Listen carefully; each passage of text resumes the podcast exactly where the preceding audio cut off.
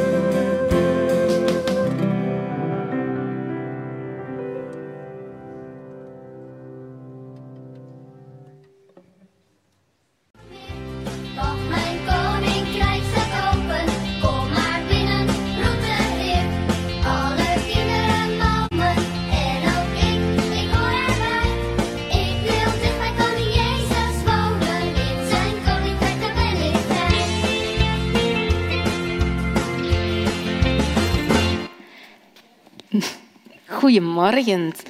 Dag mannen. De titel van het kinderverhaal vandaag is Iedereen hoort erbij. Maar eigenlijk zou het ook wel een andere titel kunnen zijn, bijvoorbeeld God houdt van mij of God houdt van jou. Nu denk jij, natuurlijk, natuurlijk houdt God van mij, dat is toch normaal? Maar eigenlijk is dat bij de mensen niet altijd zo. Er is altijd wel iemand die we er liever niet bij hebben omdat het misschien anders is of misschien een andere huidskleur heeft, misschien een beetje te mager of juist te dik, heel traag of misschien te druk, te veel lawaai maakt. Er is altijd misschien zowel iemand die wat te gek doet. Wel, ook in de tijd van Jezus waren er mensen die liever die anderen uit de weg gingen. En was Jezus ook zo? Wat denk je, zullen we dat samen eens ontdekken of Jezus ook zo zou doen? Kijk, daar, daar zie je de kaart van het land waar Jezus leefde. Hier ligt Jeruzalem en daar waar de tempel stond. En daar helemaal van boven, dat is het meer van Galilea. Jezus kwam eigenlijk uit een van die dorpjes daar bij het meer. En op een keer was Jezus weer in Jeruzalem en hij wilde terugkeren naar huis. Kijk, dat is de weg naar huis. Die weg zou ik ook nemen. Dat is de kortste weg. Maar weet je, bijna al die mensen daar, die namen een andere weg. Die maakten zo een hele omweg om naar daar te gaan. Zo, die gingen over de Jordaan en zo gingen ze naar het noorden. Waarom deden ze dat, zo'n omtoer, terwijl dat je toch kort kan komen? Ik zal het eens vertellen. Daar woonden Samaritanen. En goede Joden die wouden eigenlijk niks te maken hebben met die Samaritanen.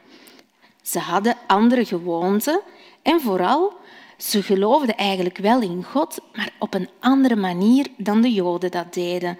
En daarom dachten ze, dat zijn slechte mensen, we gaan daar niet voorbij, we maken een hele om een toer.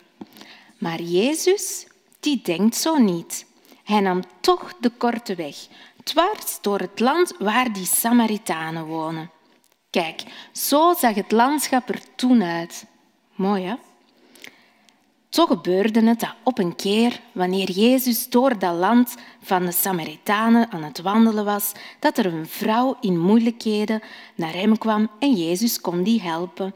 Voor Jezus maakte dat helemaal niet uit dat het geen Joodse was, want Jezus wou iedereen blij en gelukkig maken. Op een andere keer kwamen er tien mannen naar hem. Dat waren Melaatse mensen. Die mensen die hadden eigenlijk zo een ziekte waarbij ze zo boebeltjes kregen op hun gelaat en op hun lichaam. En hun handen die konden wel afvallen. Zo erg was dat. En ook de mensen daar dachten, ja, die zijn onrein, die hebben, God heeft die gestraft. Zo dachten de mensen daar. Wij willen daar niet mee omgaan. En Jezus, wat doet hem? Wat denk je? Hij geneest ze natuurlijk. Hè? Ja, allemaal. Alleen één van hen was een Samaritaan. En dan dachten de mensen al gauw, oh, maar die Samaritaan die moet je toch niet helpen? Maar Jezus dacht zo niet. Hij geneest ook de Samaritaan. En er is meer. Van die tien dat Jezus genezen heeft, is er maar eentje teruggekomen om Jezus te bedanken. Wie denk je dat dat was? De de Samaritaan. Ja, goed. Degene van wie dat ze het niet zouden verwachten, die is uiteindelijk teruggekomen om Jezus te bedanken. Dat was nog de beste uiteindelijk. Nog een andere keer was Jezus aan het rondtrekken in zijn thuisland bij het meer van Galilea om daar het goede nieuws van de Heere God te vertellen. De meeste mensen waren blij. Alleen sommige fariseërs, dat waren de leiders, die waren niet zo blij. Ze hadden altijd kritiek. Het was nooit goed wat Jezus deed of zei en nu waren ze er weer ruzie over aan het maken. En daarom vertrok Jezus met zijn leerlingen helemaal naar het noorden, naar Tyrus en Sidon. Dat was niet zomaar een land, daar woonden mensen die niet in de God van Israël geloofden. En nu uh, was er weer zo dat die mensen dachten, ja, dat zijn heidenen, hè, want die hadden ook allemaal uh, afgodenbeelden. Het waren mensen waar de meeste Joden ook weer niks mee te maken wilden hebben. Zelfs die leerlingen, de apostelen van Jezus, die deden er moeilijk over. Op een keer kwam er in Tyrus een vrouw naar hem toe, naar Jezus, die heel verdrietig was. Weet je waarom die zo verdrietig was? Die haar dochtertje was heel ziek. stel je voor, een heidense vrouw. De apostelen zeiden tegen Jezus, stuur die vrouw toch weg, die moet hier toch niet naar jou komen. Maar dat deed Jezus niet. Voor hem maakte het er niet uit wie dat die vrouw was, of hoe je bent, of wie je bent. Maakt voor Jezus helemaal niks uit. Bij hem is iedereen welkom. En ja, het meisje werd genezen.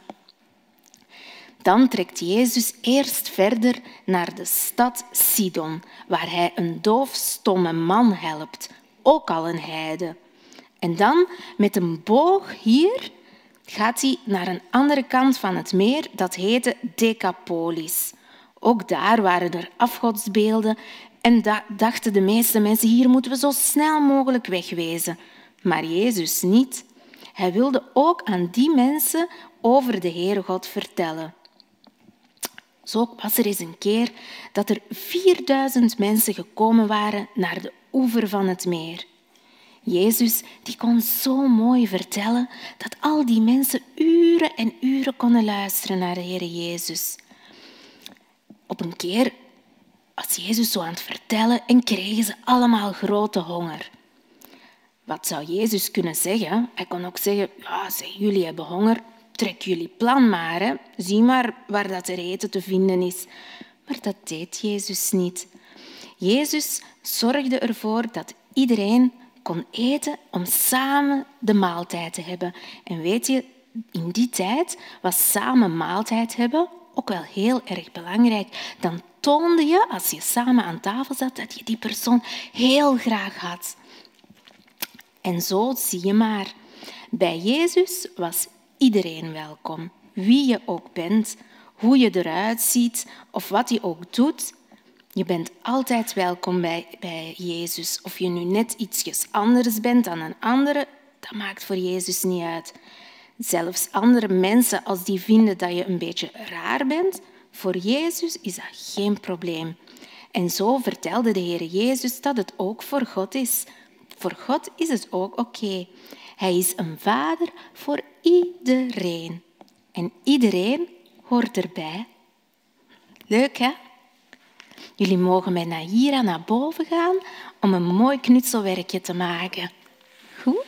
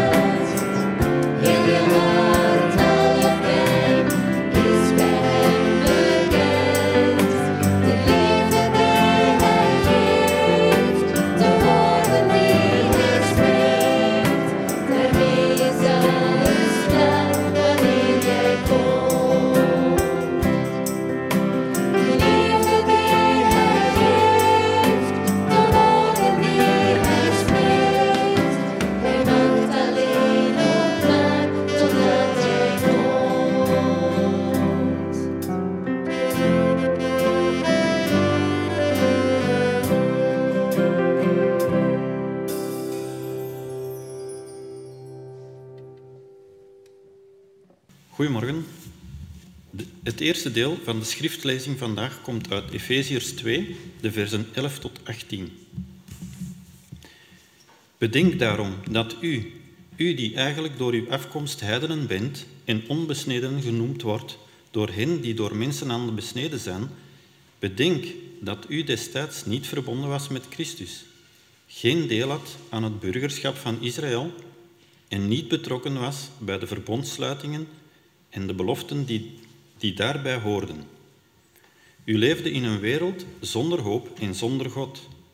Maar nu bent u, die eens ver weg was in Christus Jezus, dichterbij gekomen door zijn bloed. Want Hij is onze vrede.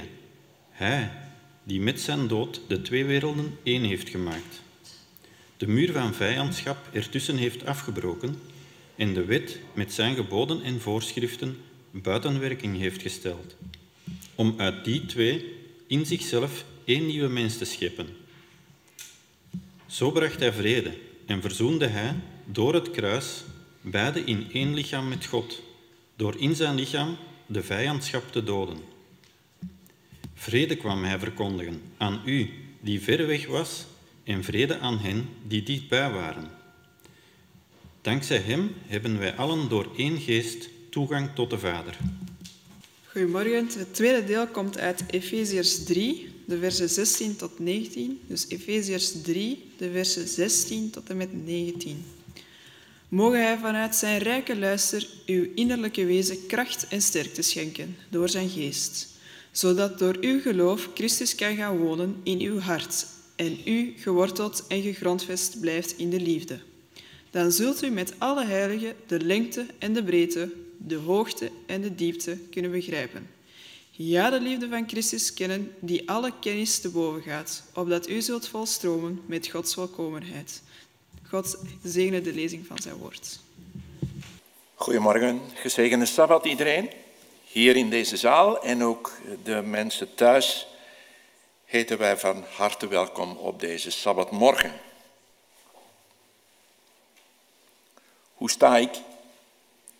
Hoe staat jij tegenover moslims? Als Antwerpenaar is dat een gevoelig onderwerp.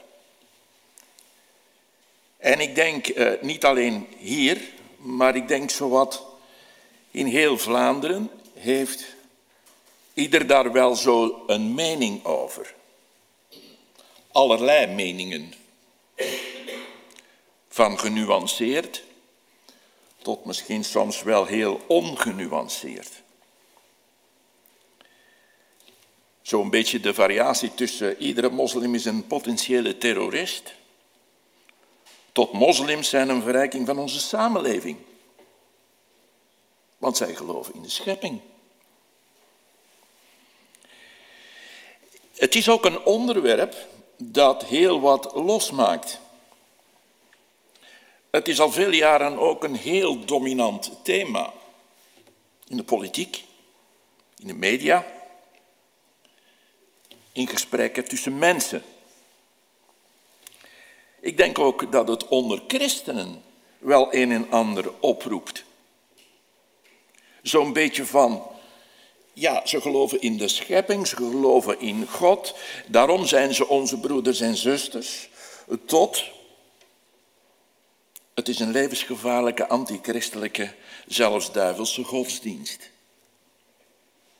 Nu, ik besef dat dit een heel lastig onderwerp is. Discussies hierover hebben al vaak geleid tot heel verhitte gesprekken. Daarom wil ik eigenlijk beginnen met een aantal dingen op te noemen om misverstanden te voorkomen. Allereerst over een opmerking over de toon van vandaag. Vaak spelen in onderwerpen als deze gevoelens een heel belangrijke rol, vooral emoties. En diegenen die mij kennen weten dat ik een heel emotioneel iemand ben, maar ik ga proberen vanmorgen uit die emotionele sfeer te blijven. Een tweede uh, punt We gaan het vanmorgen hebben over moslims en christenen, maar evengoed over hindoes of boeddhisten of zelfs atheïsten. En natuurlijk, dat zijn algemene begrippen. En dan is het natuurlijk vanzelfsprekend dat binnen al deze groepen er heel veel verschillen zijn.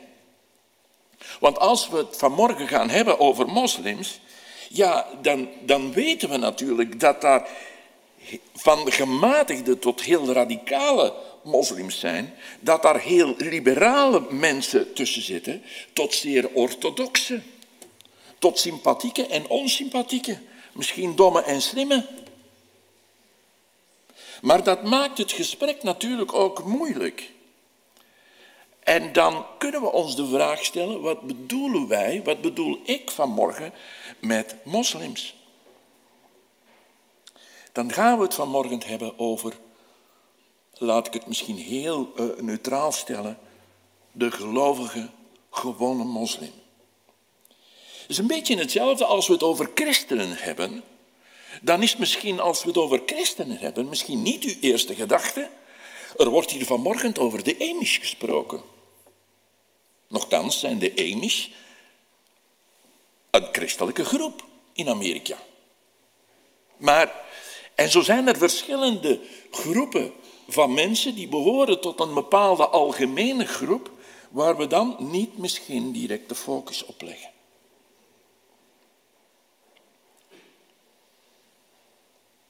We gaan het vanmorgen samen hebben over die overgrote meerderheid van mensen die gelovig zijn uh, en niet aan datgene wat zich in extreme uit- of uh, extreme groeperingen zijn.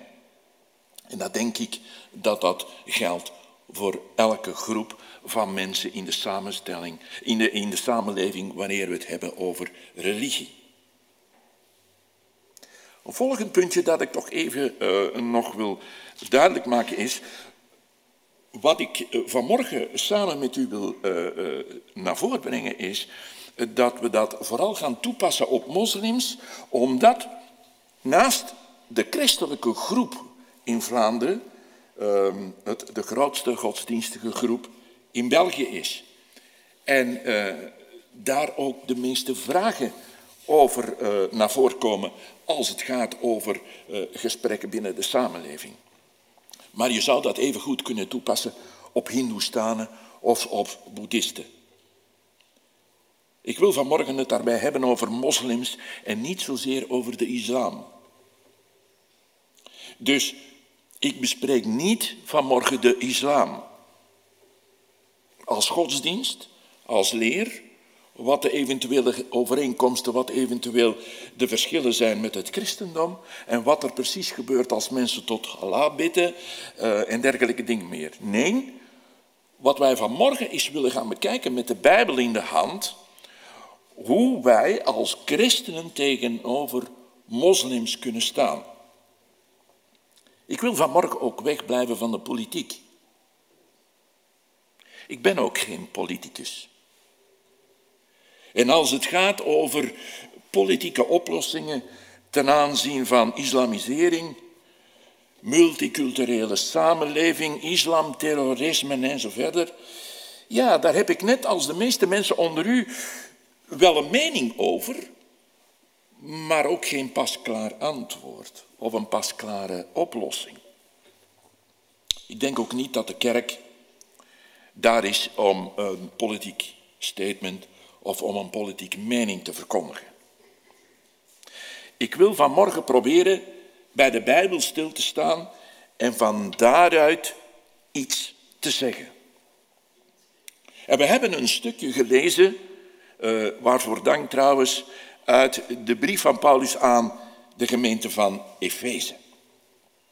Heel beperkt, maar toch heeft dat inhoudelijk ons toch wel wat te zeggen. En vanuit die tekst willen we het hebben over mensen van een andere godsdienst en de opstelling van christenen daartegenover. Efeze, Heel mooie stad trouwens, ook vandaag de dag nog om te bezoeken met zijn archeologische site. Heel goed de moeite om uh, daar, uh, wanneer je Turkije bezoekt, om daar eens langs te gaan, want het ligt uiteraard in het huidige Turkije. En in de tijd van Paulus kwamen uh, twee soorten, als ik het zo mag zeggen, twee soorten mensen kwamen daar bij elkaar. Twee groepen die voorheen eigenlijk altijd van elkaar gescheiden waren. Je had enerzijds Joodse mensen, je had anderzijds niet-Joodse mensen. Ofwel Joden en heidenen, zoals dat uh, vaak ook in de schrift getypeerd wordt. Maar die twee groepen, ja, die zaten samen in de kerk van Efeze en die kregen van Paulus een brief met een aantal kernpunten daarin. We gaan het niet, de tekst niet lezen, omdat er toch wel heel wat interessante dingen in staan die we samen eens willen proberen te ontleden en te ontdekken wat ze ons juist vandaag de dag nog te zeggen hebben. Ik denk dat de meesten onder u uh, waarschijnlijk moslims wel kennen, de godsdienst, uh, de islam uh, kennen, dat er anderen zijn die ja, daar veel minder van op de hoogte zijn, maar we hebben allemaal toch wel eens, uh, zij het al, al dan niet gelezen, zij het dan dat we buren hebben of mensen die in de straat wonen of uh, waar onze kinderen of onze kleinkinderen naar school gaan, we toch wel te maken hebben met andersdenkenden. Sommigen onder u hebben misschien islamitische vrienden. Hebben goede ervaringen met moslims. Misschien heb je een collega op het werk waar je het heel goed kan mee vinden. Dan kan ik mij best ook indenken dat er anderen zijn die, die misschien nu denken, ja, ik heb wel heel wat minder goede ervaringen met moslims. Maar allemaal komen we vandaag de dag in de maatschappij, eh, moslims, mensen van een andere godsdienst, komen we die tegen. En dan is de vraag vanzelfsprekend, ja, hoe gaan we met deze mensen om? Hoe reageren we op hen? Hoe kijken we naar hen? Wat zeggen wij tegen hen als christenen? Wat hopen wij voor hen? Laat ons daar misschien vanuit de brief die Paulus schreef aan de gemeente van Efeze uh, wat antwoorden zoeken. Allereerst misschien dit. Wat dient het christelijk geloof tegen mensen van de islam te zeggen? Met name over Jezus Christus. Figuur van Jezus Christus, die vanmorgen ook in de Sabbatschool, waar we het hadden over Jacob, waar we het hadden over allerlei problemen die zich voordeden, maar waar toch altijd de slotsom Jezus Christus naar voren komt. Wat zou de boodschap naar moslims toe over hem kunnen zijn? De tekst die we hier uh, hebben voorgelezen gekregen, wel, die zegt ons zoiets als, door Jezus kom je dicht bij God. Wie je ook bent, wat je achtergrond ook is, of om, om het met de woorden van Efeze 2 te zeggen, geen vreemdelingen meer voor God, maar huisgenoten voor God. Dat staat in het versje 19 van uh, het tweede hoofdstuk. Dus huisgenoten, dat wil zeggen thuis zijn bij God. Dat was de boodschap van de brief toen. Aan de mensen, aan die mensen, die deels mensen waren met een Joodse achtergrond en deels mensen met een niet-Joodse achtergrond. En beide werden in herinnering gebracht, je komt tot God via Jezus Christus. Via Jezus Christus krijg je vrede met God. Dat was voor beide groepen eigenlijk nieuws. Dat was heel wat nieuw. Want Joden, ja, zij dachten door op de juiste manier te leven bij God, zij ook dichter bij God konden komen. En als je op de juiste manier leefde, wel dan kon God je zegenen. Dat was de algemene teneur bij de Joden. Heidenen daarentegen hadden het idee dat je door offers, door rituelen, door religieuze gebruiken de goden gunstig kon stemmen. En dan liep je de kans, het was niet altijd zeker, om in voorspoed te kunnen leven.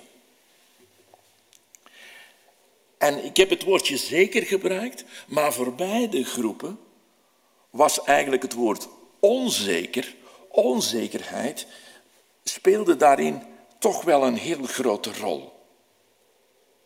Bij de heidenen, ja, wel zeker omdat je het nooit wist.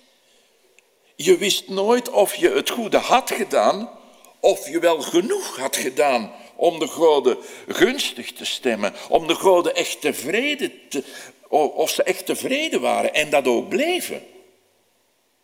Want je kon namelijk nooit op de goden rekenen. En bij de Joden ten tijde van Paulus was het ook een groot discussiepunt. Wat je nu precies moest doen, hoe strikt je bepaalde dingen moest nemen, welke interpretatie je aan dit of dat moest geven. En dat was zeker het geval voor de Joden in de diaspora. Mensen die ver weg van Jeruzalem woonden. Was allemaal een beetje, ofwel een heel groot beetje, ingewikkeld. Heel gecompliceerd. En dat leverde natuurlijk ja, bepaalde onzekerheden op, ook bij de Joden. En nu zijn we in Efeze en deze twee groepen, deze beide groepen, wel, die worden aangesproken door dat evangelie van Jezus Christus. Evangelie, hè, die worden aangesproken door goed nieuws.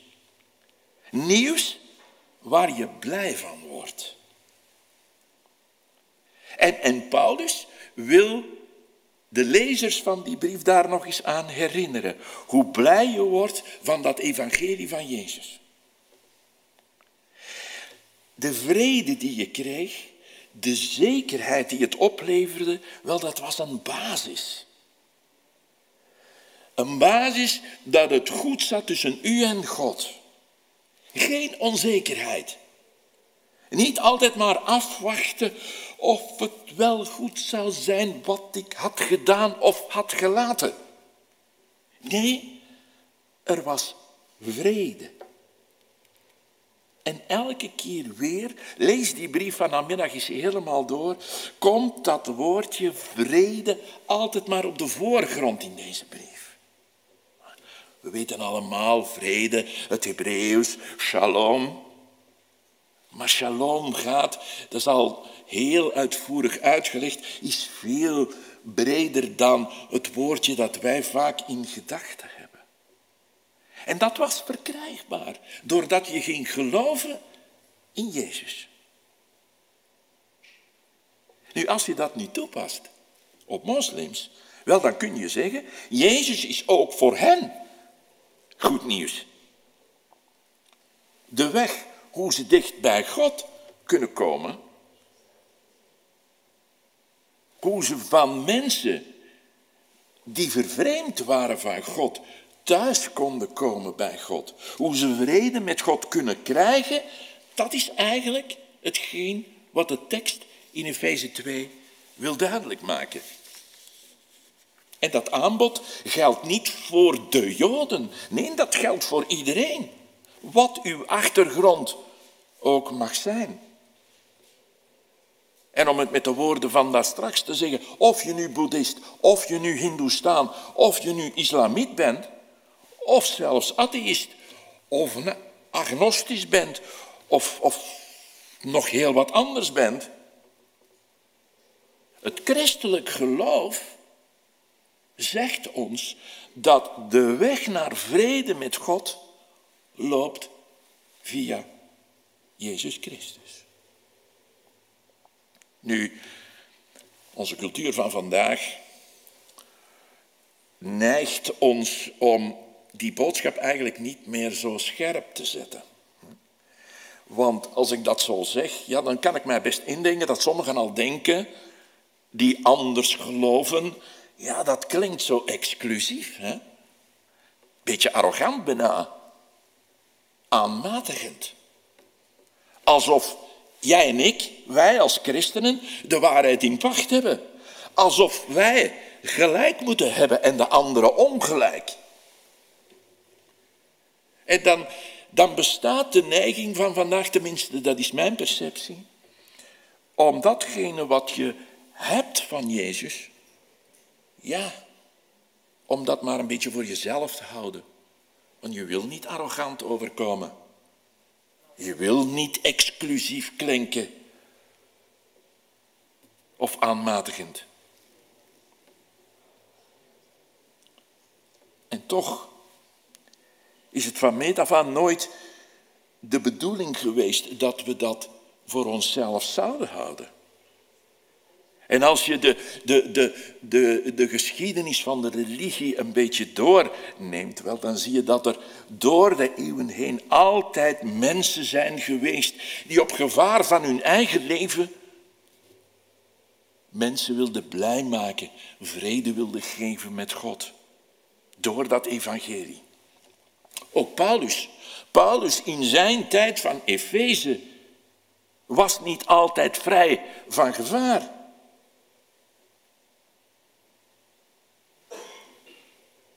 Tot op de dag van vandaag, lieve mensen, zijn er mensen over de hele wereld waar het niet zo vanzelfsprekend is om vrij uit te kunnen spreken zoals wij dat hier vanmorgen kunnen. Ik las in de week nog een verschrikkelijk verhaal van Boko Haram. Het is zo'n zo'n extreem islamitische groep die, die, die mensen ontvoert, jonge mensen ontvoert, die, die, die, wil, die opsluit of, of gevangen neemt of, of vaak ook dood. Er zijn mensen die vandaag de dag in Iran nog altijd proberen om Jezus te brengen aan de mensen. Zelfs in het meest, ja, ik, ik durf het toch wel noemen, gevaarlijke land van de wereld, en dan denk ik aan Noord-Korea, zijn er vandaag mensen heel clandestien aan het werk om die boodschap van de schrift aan mensen te kunnen doorgeven. Zijn dan mensen die hun leven wagen arrogant? Zijn die dan aanmatigend omdat ze hun leven willen geven om die boodschap van Jezus verder te vertellen? Was het aanmatigend voor Paulus om dat nieuws aan de mensen in en rond Efeze te vertellen? Want in die tijd vond men dat ook veel te inclusief of exclusief. Zolang je maar dingen vertelde die binnen die ja, religieuze cultuur vielen, dan was het nog oké. Maar Paulus, en ik denk dat we daar een voorbeeld kunnen aannemen, was vrijmoedig. En hij gebruikte die vrijmoedigheid ook. Jullie, en hij, hij zegt het ook met naam en toenaam. Jullie leefden zonder God. Jullie leefden zonder hoop. En dat zei hij tegen mensen die van zichzelf zeiden dat ze zeer religieus waren. En toch zonder God. Pas met en door Christus ben je met God, zei Paulus. En ondanks alle weerstand dat Paulus in zijn leven mocht ervaren, bleef hij vasthouden aan die boodschap. En hij vraagt ook aan deze mensen in Efeze om vast te houden aan deze boodschap. Opdat Paulus wist dat het goed nieuws was. Dat mensen daar werkelijk van opknapten. Dat mensen daardoor gered werden. En ik ben ervan overtuigd lieve mensen, dat dat vandaag nog altijd zo is. Dat is nog altijd goed nieuws. En het is niet aanmatigend om daarover te spreken. Maar dat we mensen iets enorm belangrijks onthouden, als we dat niet doen, dat is een feit. Want ook vandaag de dag is dat nog altijd goed nieuws. Niet alleen voor moslims, maar voor iedereen binnen onze cultuur.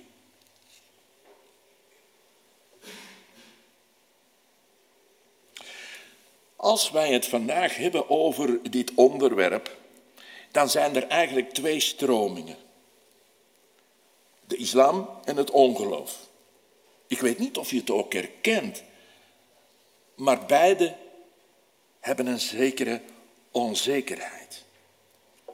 Bij moslims kun je ontdekken, als je wat lang met hen praat en doorpraat, ook zij weten vaak niet of het goed genoeg is, hetgeen ze doen. Omdat Allah voor hen ver weg staat, niet dichtbij is. Je weet het eigenlijk nooit. Je kunt alleen maar hopen dat het genoeg is. Bij mensen zonder geloof is er ook veel onzekerheid. En zeker de dag van vandaag, want we leven in een prestatiemaatschappij. Als je niet presteert, als je geen diploma's hebt van hier tot ginder, dan kun je het niet maken in de maatschappij. Je moet presteren om bij te blijven. Je moet presteren om erkenning te verdienen. Je moet presteren om gezien te worden. Maar of het genoeg is, dat weet je op dat moment niet. Dat is afwachten. Paulus noemt het zonder God, zonder hoop. Dat was de situatie zonder Christus. En volgens mij is dat ook een heel goede typering voor veel mensen vandaag de dag om ons heen. Veel mensen vandaag de dag leven zonder God. Of met een God die heel ver weg is. Vaak ook zonder hoop. Of met een heel vage hoop. En dan kun je voor al die groepen vandaag de dag goed nieuws zijn. Dat je via Jezus Christus vrede hebt. Niet eerst presteren en dan hopen dat het genoeg is.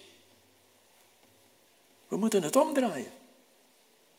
Eerst weten dat het genoeg is. Jezus heeft genoeg gedaan. En daardoor weet je dat het goed is. Dat het goed zit. En wat je ook presteert of juist niet presteert, al je goede dingen, al je falen in je leven, dat verandert niets aan wie je bent voor God. Namelijk, zegt de schrift, dat je bij Hem thuis bent. Dat wij allemaal huisgenoten zijn. Dat wij bij Hem horen en dat er diepe vrede van binnen is. En wil je het christelijk geloof recht doen, dan kun je niet anders dan vandaag ook die boodschap brengen. Ja, en ik moet altijd refereren naar de dag van vandaag, want misschien is het vandaag de dag wat gepaster om het iets anders te zeggen, om de boodschap een klein beetje aan te passen. Bijvoorbeeld zoiets als Jezus als een soort extraatje in je leven. Om je nog wat meer inspiratie te geven in datgene wat je doet. Om je nog wat extra gelukkig te maken. Of wat extra kracht te geven. Jezus, lieve mensen, is geen extraatje. De boodschap in Efeze, en dan met name in dat tweede hoofdstuk, is, zoals het Nieuwe Testament in zijn totaliteit, nog steeds dezelfde. Het is alles of niets met Hem. De Bijbel vertelt ons dat Jezus de weg naar God is. En dat andere wegen niet te vertrouwen zijn. Jezus, zegt de schrift ons, is de weg naar vrede met God. Naar vrede met jezelf en naar vrede met anderen. En dan kom ik bij een ander punt.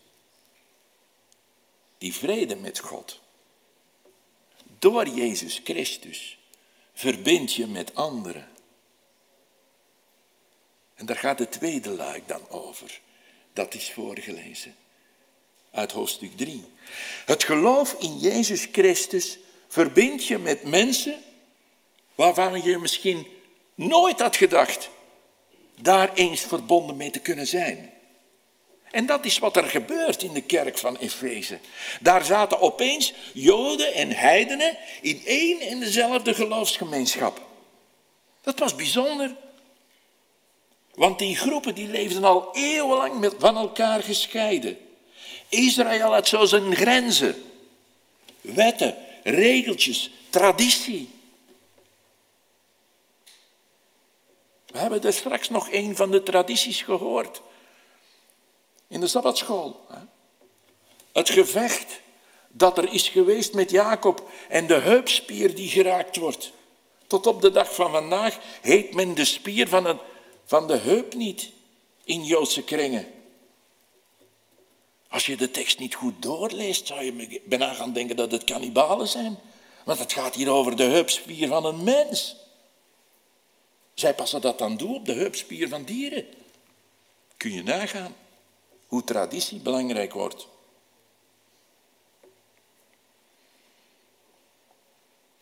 Het geloof in Jezus Christus verbindt je. Verbind je met mensen. En dan zie je de onderlinge verschillen. Hè?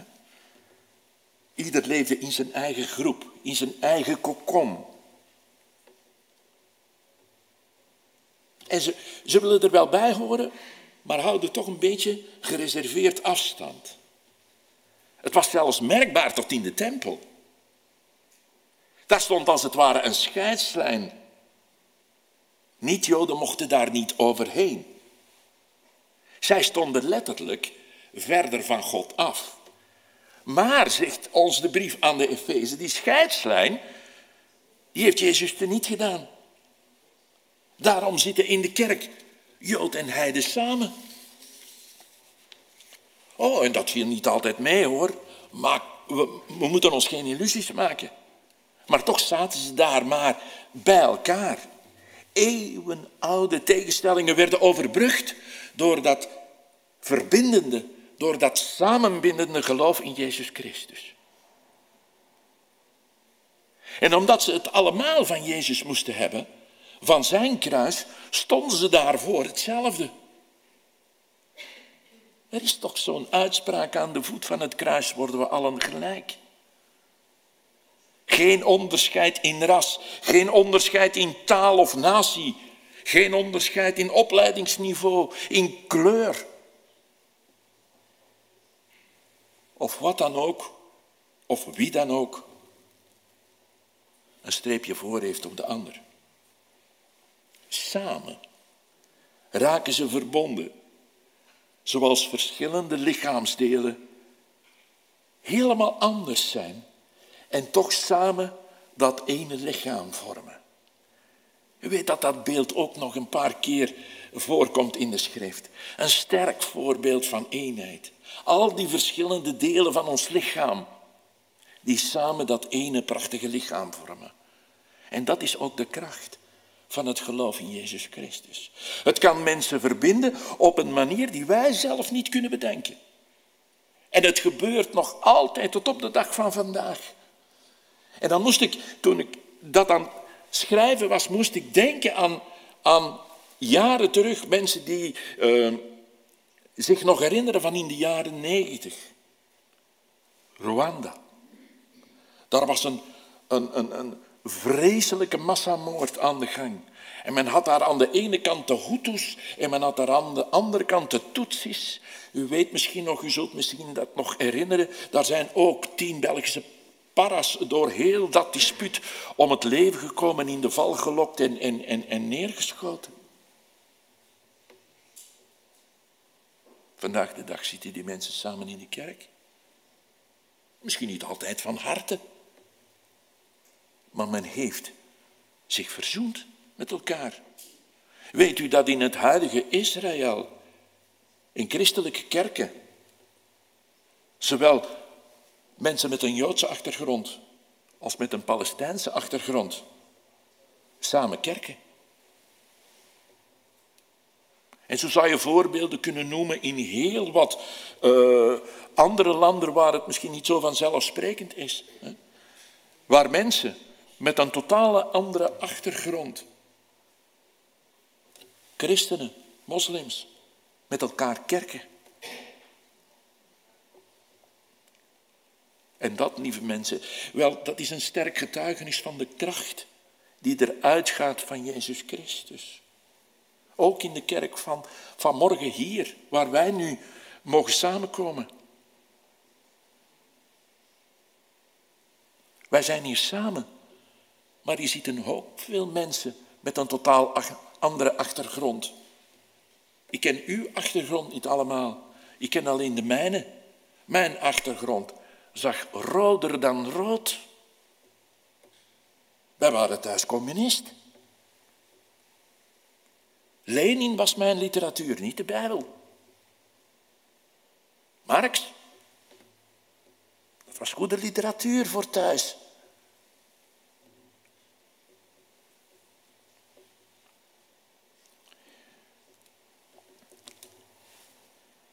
Ik geloof, als je vandaag de dag uh, mensen wilt samenbrengen, dan kun je niet anders dan dat kracht, dat krachtig getuigenis, of de, ik ga het anders zeggen, de kracht die uitgaat van het getuigenis van Jezus, delen met andere mensen. En wat mij betreft, mogen de mensen die hier van, vanmorgen of, of, of andere dagen, uh, andere sabbat dat, dat we hier samenkomen, binnenkomen, die mogen nog van diverser pluimage zijn. Hoe meer men verschilt van achtergrond, hoe mooier dit kan zijn. En hoe, hoe machtig het is dat je die mensen kunt samenbrengen.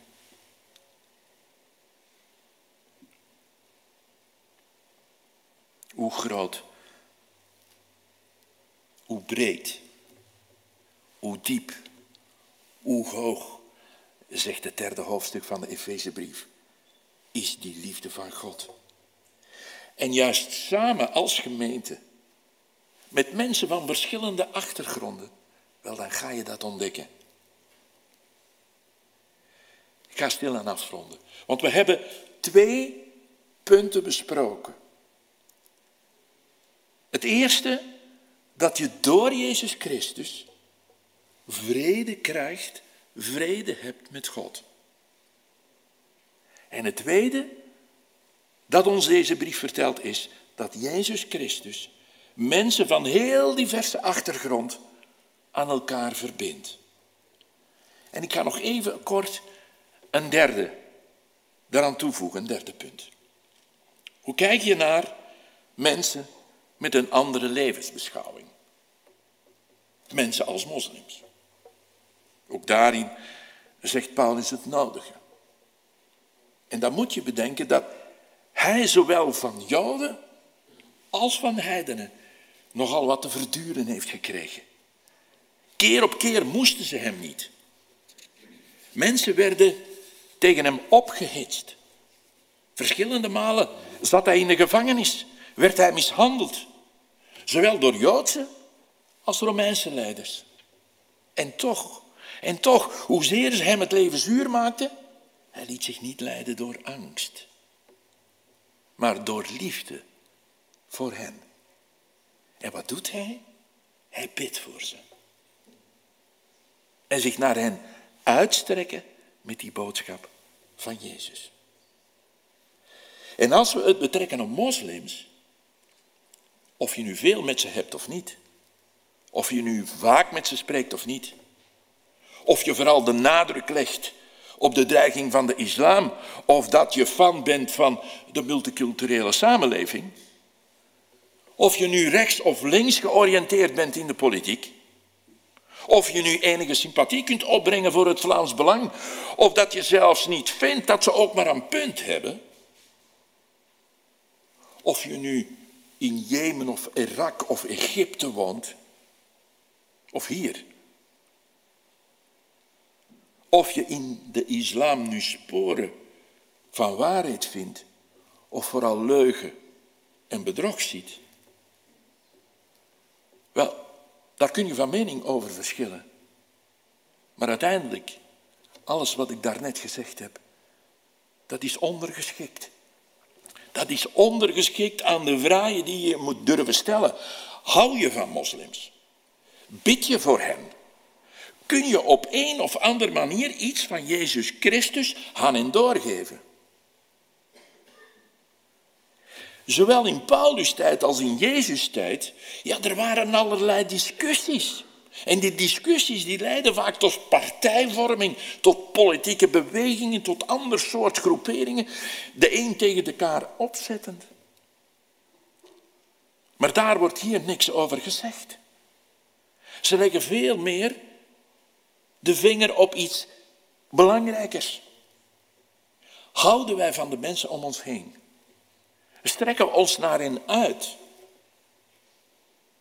Ik heb een, ik heb een uitspraak gevonden van een, een christen die zijn leven lang gewijd heeft aan het evangeliseren van moslims. En hij zegt in zijn boek, ik ben niet tegen de islam, ik ben voor Jezus. Als hij in mij zijn werk kan doen, kan ik zelfs de meest fanatieke moslim over Jezus praten. Dat willen ze ook graag, is mijn ervaring. Dat is de vraag als het over moslims gaat. Niet wat je van ze vindt. Want in onze cultuur vandaag de dag moet je zowat een mening hebben over alles.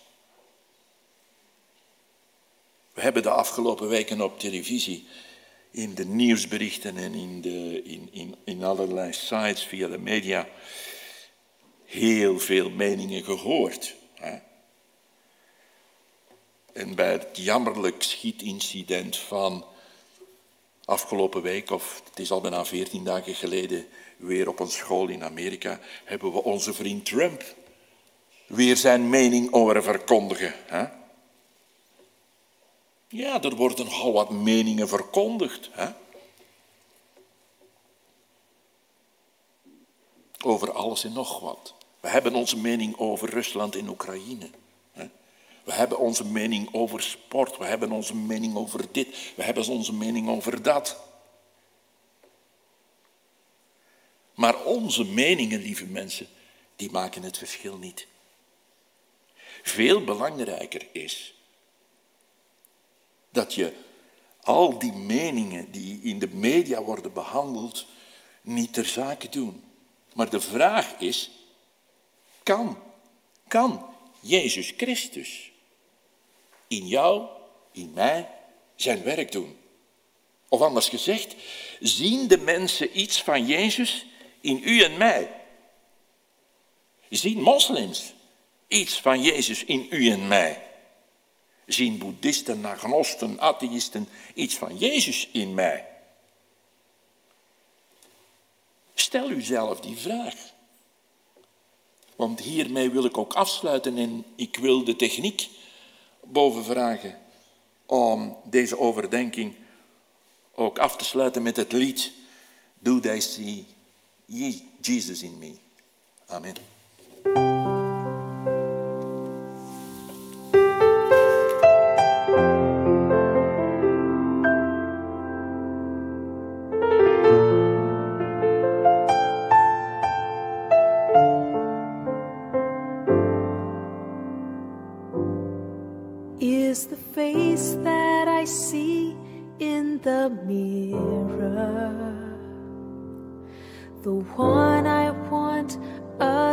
To see.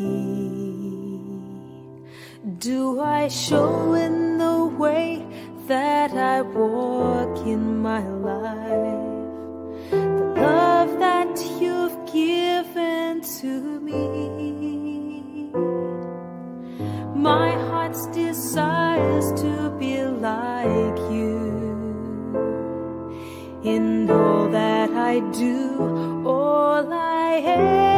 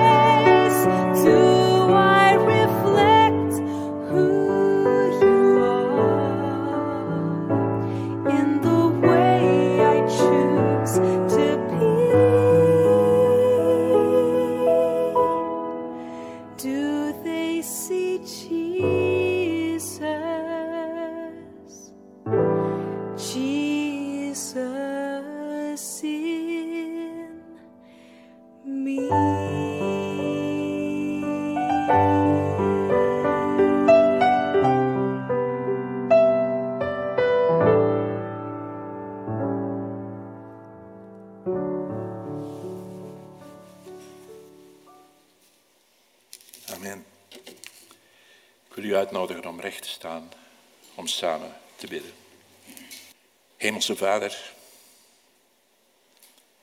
Koning van ons leven, Schepper van hemel en aarde. We zijn dankbaar voor de gelegenheid, voor de vrijheid die we hebben om vanmorgen hier samen te zijn, te kunnen nadenken eh, over uw woord van gedachten te wisselen over een brief van Paulus. Een brief die ons kan en moet aanzetten om meer dan we misschien vandaag al doen, mensen duidelijk te maken waar het op staat. Niet arrogant, niet aanmatigend, maar uit liefde voor onze medemens. Heer, wil ons sterk maken in de positie waarin we zelf zijn. Maak ons groot en kom onze, onze fouten, onze tekortkomingen tegemoet, opdat wij met de vrijmoedigheid van de mensen toen in Efeze kunnen praten over wat ware vrede geeft aan ieder mens. Mogen de woorden die wij vanmorgen hebben gelezen en hebben gehoord, ertoe bijdragen om in de week die voor ons ligt, daarin een voorbeeld te zijn voor anderen, is onze wens en bede in de naam van Jezus. Amen.